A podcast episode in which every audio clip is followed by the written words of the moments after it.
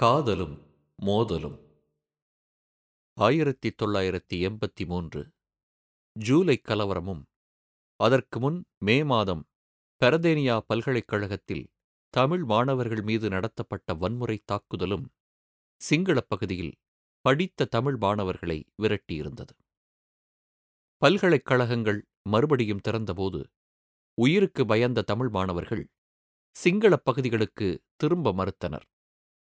தயவு செய்து எங்களை யாழ்ப்பாண பல்கலைக்கழகத்திற்கு மாற்றுங்கள் என்று மாணவர்கள் கெஞ்சினார்கள்.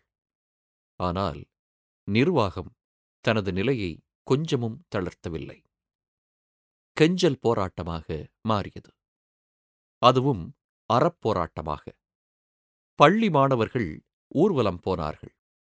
ஆயிரத்தி தொள்ளாயிரத்தி எண்பத்தி நான்கு ஜனவரி மாதம் ஐந்து மாணவர்களும் நான்கு மாணவிகளுமாக ஒன்பது பேர் சாகும் வரை உண்ணாவிரதம் என்று உட்கார்ந்தனர். செத்தாலும் பிரச்சனை இல்லை என்ற தொனியில் அமைச்சர் லலித் அதுலத் முதலி பேசினார். அதற்குள் திருவான்மியூரில் இருந்த அடேல் பாலசிங்கத்திடம் யாழ்ப்பாணத்திலிருந்து நான்கு இளம் பெண்கள் கூடிய விரைவில் உங்களுக்கு துணையாக வந்து சேர்வார்கள் என்ற செய்தியை பிரபாகரன் அனுப்பியிருந்தார். உண்ணாவிரதம் தொடங்கிய ஏழாவது நாள் ஜனவரி பதினாறாம் தேதி உண்ணாவிரத இடத்திற்கு வந்த வேன் ஒன்று ஒன்பது பேரையும் அள்ளிக்கொண்டு மின்னல் வேகத்தில் மறைந்தது. அவர்கள் அச்சுவெளியில் இருந்த புலிகள் மறைவிடத்திற்கு கொண்டு செல்லப்பட்டனர். அங்கே அவர்களுக்கு உணவு வழங்கப்பட்டது. அங்கிருந்து அவர்கள் படகு மூலம் தமிழகத்திற்கு அனுப்பப்பட்டனர். மாணவர்களை காப்பாற்றுவதற்காகவே தூக்கிச் சென்றோம். இப்போது அவர்கள் சாப்பிடுகிறார்கள், நல்ல உடல்நிலையில் உள்ளார்கள், மாணவர்களை சாகவிடக்கூடாது. உண்ணாவிரதத்தில் அவர்கள் உயிர் துறந்திருந்தால் அரசாங்கம் கொஞ்சம் கூட வருத்தப்பட்டிருக்காது என்று புலிகளின் அறிக்கை கூறியது. ஜயா, லலிதா, வினோஜா, மதி என்கின்ற மதிவதனி ஆகிய நான்கு பெண்களும் சென்னைக்கு வந்து சேர்ந்தனர். மதிவதனி இலங்கையில் உள்ள நூற்றுக்கும் மேற்பட்ட குட்டித் தீவுகளில் ஒன்றான புங்குடு தீவை சேர்ந்தவர். மதியின் தந்தை ஒரு பள்ளி ஆசிரியர். தாயார் பெயர் சின்னம்மாள். கால்நடை மருத்துவம் படிப்பதற்கு இடம் கிடைத்தாலும் அதை மறுத்துவிட்டு வேளாண்மை விஞ்ஞான படிப்பில் சேர்ந்திருந்தார் மதிவதனி. தமிழ் மாணவர்கள் தாக்குதலுக்கு ஆளானபோது அவர் இரண்டாம் ஆண்டு படித்துக் கொண்டிருந்தார். பட்டப்படிப்பை முடிப்பதற்குள் இத்தனை ஆர்ப்பாட்டம். இந்த நான்கு பெண்களும் வந்து சேர்ந்த பிறகு சமையல் செய்யும் வேலை அடேலுக்கு மிச்சமானது. எப்போதும் சுறுசுறுப்பாக இருந்த மதி குறும்புக்கார பெண்ணாகவும் இருந்தார். ஒரு ஹோலிப் பண்டிகையின் போது அங்கே வந்திருந்த பிரபாகரன் மீது சாயம் கலந்த தண்ணீரை ஊற்றியது அப்படிப்பட்ட குறும்புதான். எம்எல்ஏ ஹாஸ்டலில் இருந்த பிரபாகரன் ஹோலி பண்டிகைக்குப் பிறகு அடிக்கடி திருவான்மியூர் வந்தார். அவரை கவர்ந்து இழுத்தது காதல் என்னும் காந்தம். அடேல் பாலசிங்கம் மொழியில் சொன்னால், அந்த பெண் மீதான காதல் அவர் இதயத்தில் பொங்கி வழிந்தது. மதி மட்டில் அவரும் அவர் மட்டில் மதியும் காதல் வயப்பட்டு ஒருவரை ஒருவர் முழுமையாக நேசித்தார்கள். ஆனால் காதலும் குடும்ப உறவும் விடுதலை புலிகள் இயக்கத்தில் தடை செய்யப்பட்டிருந்தது. மூத்த போராளிகள் சிலர் போராட்டத்தில் உள்ள ஈடுபாடு காரணமாக தமது காதலை தியாகம் செய்திருந்தனர். மதியையும் பிரபாகரனையும் திருமண வாழ்க்கையில் இணைத்து வைக்கும் பொறுப்பு பாலசிங்கத்திற்கும் அடேலுக்கும் இருந்தது. அமைப்பின் மூத்த உறுப்பினர்கள் இந்த காதலுக்கு எதிர்ப்பு தெரிவித்தனர். அவர்களிடம் தமிழ்ச் சமூகத்தில் காதலுக்கு உள்ள முக்கியத்துவத்தை எடுத்து பேசினார் அடேல். மிகுந்த தயக்கத்துக்குப் பிறகு அவர்கள் ஒப்புக்கொண்டார்கள். இது தொடர்பாக பிரபாகரனின் விமர்சகர்களில் ஒருவரான புஷ்பராஜா சொல்வதை கவனிக்க வேண்டும். இந்த புஷ்பராஜா இபிஆர்எல்எஃபுக்காக பிரான்சில் வேலை பார்த்தவர். ஈழப் போராட்டத்தில் எனது சாட்சியம் என்னும் நூலின் ஆசிரியர். புஷ்பராஜா சொல்கிறார், உமாமகேஸ்வரன் ஊர்மிளா உறவும் பிரபாகரன் மதிவதனி உறவும் ஒரே மாதிரியானதல்ல.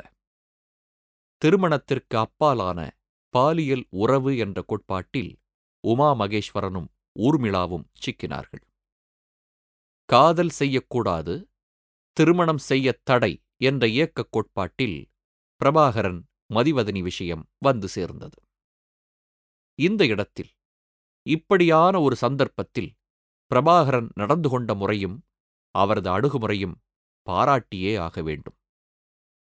தனது காதல் விஷயத்தை திருமண நிகழ்வாக நகர்த்துவது சம்பந்தமாக எல்லோரது சம்மதத்தை பெற அவர் முயற்சித்தார்.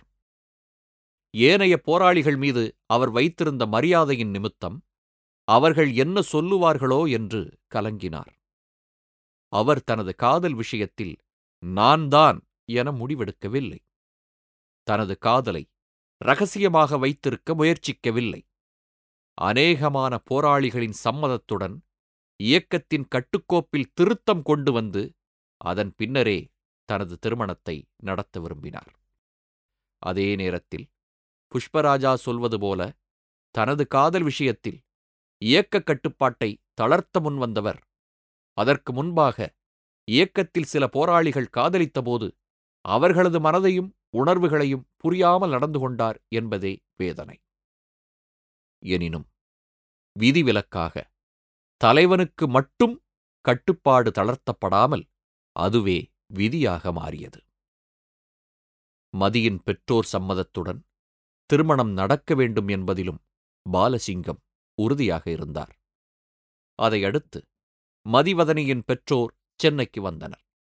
மகளோடு பேசி பார்த்தார்கள்.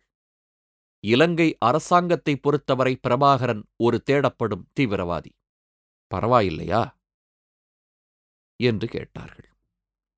எல்லாவற்றையும் தீர யோசித்த பிறகுதான் அந்த பெண் முடிவெடுத்திருந்தார். பிறகென்ன, கல்யாணம்தான். இந்து சம்பிரதாயப்படி மாப்பிள்ளை வீட்டார் தாலி செய்வதுதான் முறை. தமிழகத்திலும் வெளிநாடுகளிலும் இருந்து பெரும் பணம் வந்து குவியும் ஒரு இயக்கத்தின் தலைவனுக்கு ஒரு பவுன் தங்கத்தில் மாங்கல்யம் செய்வது பெரிய விஷயமல்ல. இருந்தாலும் தனது தனிப்பட்ட செலவுகளை சுயமாகச் செய்வதுதான் சரியான முன்னுதாரணமாக இருக்குமென்று அவர் நம்பினார். அதனால் யாழ்ப்பாணத்தில் உள்ள தனது மாமாவுக்குச் செய்தி அனுப்பினார். ஏற்கனவே இருக்கும் நகையை உருக்கி நாலு கிராம் மாங்கல்யம் செய்து அனுப்புமாறு விண்ணப்பித்துக் கொண்டார். இதை தனக்கு கிடைத்த பெருமையாக கருதிய மாமாவும் அத்தையும் ஊரெல்லாம் செய்தியை பரப்பினார்கள். விநாயகர் உருவம் வார்க்கப்பட்ட ஒரு பவுன் தங்க மாங்கல்யம் சென்னைக்கு வந்து சேர்ந்தது. ஆயிரத்தி தொள்ளாயிரத்தி எண்பத்தி நான்கு அக்டோபர் முதல் நாள் சென்னையை அடுத்துள்ள திருப்போரூர் முருகன் கோவிலில் இந்து முறைப்படி பிரபாகரன் மதிவதனி திருமணம் நடந்தது. திருமணத்திற்குப் பிறகு போட்டோ எடுக்கும்போது வாழ்க்கையின் முதன் முறையாக டை கட்டிய பிரபாகரன் லேசாக கூச்சப்பட்டார். பிரபாகரனின் திருமணம் வெறும் காதல் திருமணமாக மட்டும் இல்லாமல் கலப்பு திருமணமாகவும் இருந்தது சிறப்பம்சம்.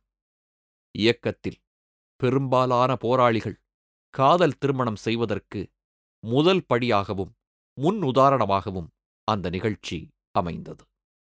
மற்றொரு பக்கம் ஆண்களைப் போலவே இனவரி தாக்குதலுக்கு ஆளான சில பெண்களும் இயக்கத்தில் இணைந்து போராட முன்வந்தனர்.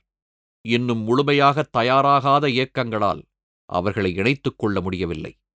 ஸ்ரீ சபாரத்தினம் தலைமையிலான டெலோ மட்டுமே அப்போது அவர்களை ஏற்றுக்கொண்டது.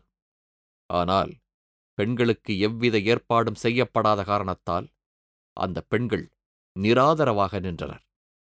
அந்த பெண்கள் ஒரு கத்தோலிக்க பாதிரியாரிடம் முறையிட்டனர். அந்த பாதிரியார் மூலமாக செய்தி பிரபாகரன் காதுக்கு எட்டியது. விடுதலை புலிகள் அப்போது பெண்கள் பிரிவு அமைத்திருக்கவில்லை. போதுமான எண்ணிக்கையில் ஆட்கள் சேர்ந்தவுடன் பெண்கள் பிரிவு ஆரம்பிக்கும் திட்டம் இருந்தது. அதுவரைக்கும் அந்த பெண்களை சென்னைக்கு அனுப்பி அடேலுடன் தங்குவதற்கு பிரபாகரன் ஏற்பாடு செய்தார். மதிவதனியோடு சேர்ந்து இந்த பெண்களும் திருவான்மியூர் இல்லத்தில் தங்கினர். அப்படி வந்தவர்களில் சோதியாவும் ஒருவர். இவர் பிற்காலத்தில் விடுதலை புலிகளின் பெண்கள் பிரிவுக்கு தலைவியாக மாறினார். திருவான்மியூர் வீட்டின் மேல் மாடியில் ஒரு அறையில் மட்டும் பாலசிங்கம் தம்பதியினர் இருக்க, கீழ்மாடி முழுவதும் பெண்களால் நிரம்பி வழிந்தது. அதனால் பெண்கள் பிரிவு விரைவில் தொடங்கப்பட்டது. எனவே அவர்கள் அக்டோபர் மாதத்தின் பிற்பகுதியில் பாசறைக்குச் சென்றனர். அந்த மாதத்தின் முற்பகுதியில் திருமணமான மதி பிரபாகரனோடு சென்றார். அதற்கு மேல் பாலசிங்கத்திற்கு அத்தனை பெரிய வீடு தேவையிருக்கவில்லை. எனவே பெசன் நகரில் உள்ள சிறிய வீடு ஒன்றுக்கு குடிமாறினார்கள். பிரபாகரனை முதன் முதலாக பேட்டி எடுத்தவர் அனிதா பிரதாப். ஆயிரத்தி தொள்ளாயிரத்தி எண்பத்தி மூன்று ஜூலை கலவரத்தின் கோரமுகத்தை உலகுக்கு வெளிச்சம் போட்டு காட்டியவர். பெசன் நகரின் ஒரு வீட்டில் சுமார் இரண்டு மணி நேரம் அவருக்கு விடுதலை புலிகளை பற்றிய வீடியோ காட்சி காட்டப்படுகிறது. அதன் பிறகு பிரபாகரனுக்காக காத்திருக்கிறார். சூப்பர்மேன் வருவார் என்று எதிர்பார்த்திருந்த அனிதா உயரம் குறைவாக வந்தமர்ந்த பிரபாகரனை பார்த்ததும் ஏதோ இயக்கத்தின் ஆதரவாளர் போலும் என்று நினைத்து ஜன்னலுக்கு வெளியே பார்வையை ஓட்டினார். சற்று நேர மௌனத்திற்குப் பிறகு நான் தான் பிரபாகரன் என்ற மென்மையான குரல் கேட்டதும் அனிதாவால் ஏற்றுக்கொள்ள முடியவில்லை.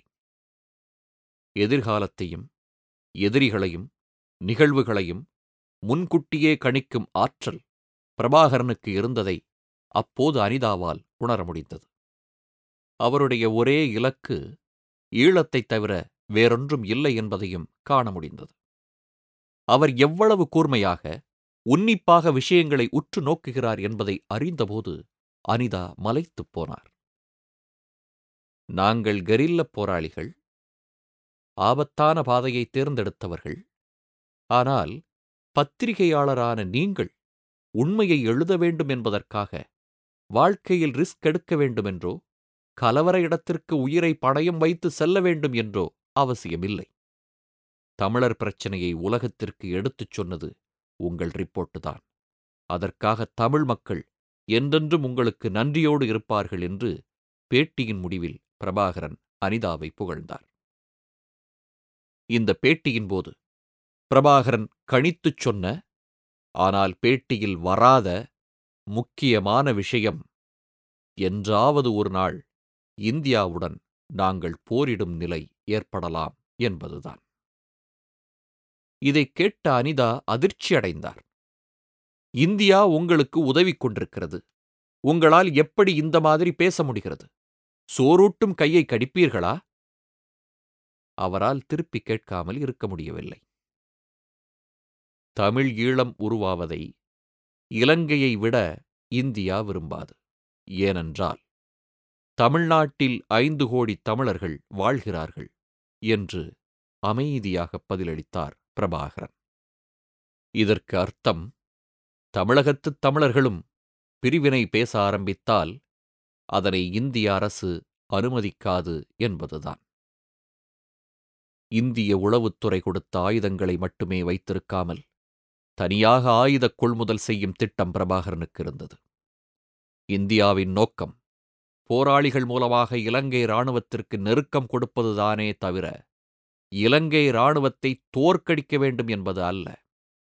பிரபாகரனின் நோக்கம் இலங்கை இராணுவத்தை தோற்கடிப்பது மட்டுமல்ல, தோற்கடித்து தமிழீழம் அமைப்பதுவும் கூட.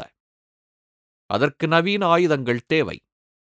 ஆனால் சர்வதேசச் சந்தையில் அதற்கு போதுமான பணம் புலிகளிடம் இல்லை. அப்போதுதான் தமிழக முதலமைச்சர் எம் ஜி ராமச்சந்திரனின் நட்பும் உதவியும் பிரபாகரனுக்கு கிடைத்தது. பிரபாகரனுக்கு எம்ஜிஆரோடு ஏற்பட்ட நெருக்கம் பற்றியும் அவருக்கு நிதியுதவி அளிக்க எம்ஜிஆர் தயங்கியதே இல்லை என்பதையும் எம்ஜிஆருக்கு மிக நெருக்கமாக இருந்த புலமை பித்தன் இரண்டாயிரத்தி எட்டில் குமுதம் ரிப்போர்ட்டருக்கு அளித்த பேட்டியில் கீழ்வருமாறு சொன்னார். தமிழ் ஈழ விடுதலையை அவர் மனமாற ஆதரித்தார். அதற்காக விடுதலைப் புலிகளுக்கு அவர் கோடி கோடியாக பணத்தை வாரிக் கொடுத்தார். ஒரு கட்டத்தில் தம்பியிடம் ஆயுதப் புரட்சி மூலம் தமிழ் ஈழத்தை பெற எவ்வளவு பணம் வேண்டும் என்று கேட்டார். தம்பி கொஞ்ச நேரம் யோசித்து நூறு கோடி தேவைப்படும் என்றார். சரி பார்க்கலாம் என்றார் எம்ஜிஆர். அந்த அளவுக்கு தமிழ் ஈழம்தான் ஒரே தீர்வு என்று நம்பியவர் எம்ஜிஆர். ஆயிரத்தி தொள்ளாயிரத்தி எண்பத்தி மூன்று இறுதியில் அல்லது ஆயிரத்தி தொள்ளாயிரத்தி எண்பத்தி நான்கு தொடக்கத்தின் போது சர்வதேச சந்தையில் ஆயுதக் கொள்முதல் செய்யும் பிரத்யேக பிரிவை பிரபாகரன் நிறுவினார். அதற்கு பொறுப்பாளராக கேபி என்று அழைக்கப்படும் குமரன் பத்மநாபனை நியமித்தார். பிரபாகரனின் வயதை ஒத்தவரும் அவருக்கு உறவுக்காரர் என்று சொல்லப்படுபவருமான கேபி பருத்தித்துறைக்கு பக்கத்தில் உள்ள மயிலிட்டியில் பிறந்தவர். தமிழ் ஆயுதப் புரட்சியில் மிக முக்கியமான இடமொன்று காலப்போக்கில் அவருக்கு வந்து சேர்ந்தது. துப்பாக்கியிலிருந்து விமானம் வரை விடுதலைப் புலிகள் அடைந்த பரிணாம வளர்ச்சியின் ஒவ்வொரு அங்குல முன்னேற்றத்திலும் அவருடைய பங்கு மறுக்க முடியாதது. ஒரு இலங்கை பாஸ்போர்ட்டும் இரண்டு இந்திய பாஸ்போர்ட்டும் வைத்திருப்பதாக சொல்லப்படும் இவர் திருமணமே செய்து கொள்ளவில்லை. எம்ஜிஆர் கொடுத்த பணத்தை வைத்து பாலஸ்தீன விடுதலை இயக்கத்தின் செயல்பாடு செறிந்துள்ள லெபனானிலிருந்து கேபி வாங்கிய ஆயுதங்கள் ஆயிரத்தி தொள்ளாயிரத்தி எண்பத்தி நாலாம் ஆண்டு மே மாதம் கப்பலில் வந்து இறங்கின. ஏ கே ஃபார்ட்டி செவன் ரக துப்பாக்கிகள், பீரங்கி எதிர்ப்புக் கணைகள், நவீன தொலைத்தொடர்பு சாதனங்கள் ஆகியவை சென்னை துறைமுகத்திற்கு வந்த அந்த வெளிநாட்டு கப்பலில் இருந்தன. ஆனால் சுங்கத்துறை அதிகாரிகள் அவற்றை கைப்பற்றிவிட்டனர். கொஞ்ச நாள் முன்புதான் உமாவின் பிளாட் இயக்கம் தாய்லாந்திலிருந்து இறக்குமதி செய்த ஆயுதங்கள் பறிமுதல் செய்யப்பட்டிருந்தன. இந்தியாவின் ஆயுதங்களை மட்டுமே நம்பாமல் சுயமாக ஆயுதக் கொள்முதலில் ஈடுபட்டதில் பிரபாகரனுக்கு சற்று அருகில் வந்தது உமாமகேஸ்வரன் மட்டுமே. தமிழ்ப் போராளி குழுக்கள் இந்தியாவின் கட்டுப்பாட்டு வரம்புக்குள் இருக்க வேண்டுமே தவிர தன்னிச்சையாக செயல்படக்கூடாது என்பதைத்தான் இந்த நிகழ்ச்சி எடுத்துக் காட்டியது. எனவே பிரபாகரனுக்கு கலக்கம். முருகா, ஆயுதம் நல்லபடியாக வந்துவிட்டால் பழனிக்கு வந்து மொட்டை போடுகிறேன் என்று வேண்டினார். ஆயுதங்கள் கிளியரானது. வேண்டியபடியே பழனிக்குச் சென்று மொட்டையும் போட்டார். இருந்தாலும் ஆயுதங்களை கிளியர் செய்தது முருகனல்ல, எம்ஜிஆர் தான் என்பது அவருக்கு தெரியும். ஆயுதங்கள் அங்கிருந்து கரைக்கு எடுத்து வரப்பட்ட பிறகு படகு மூலம் இலங்கைக்கு எடுத்துச் செல்லப்பட்டன. அதன் பிறகு முதலாம் ஈழப்போர் தொடங்கியது.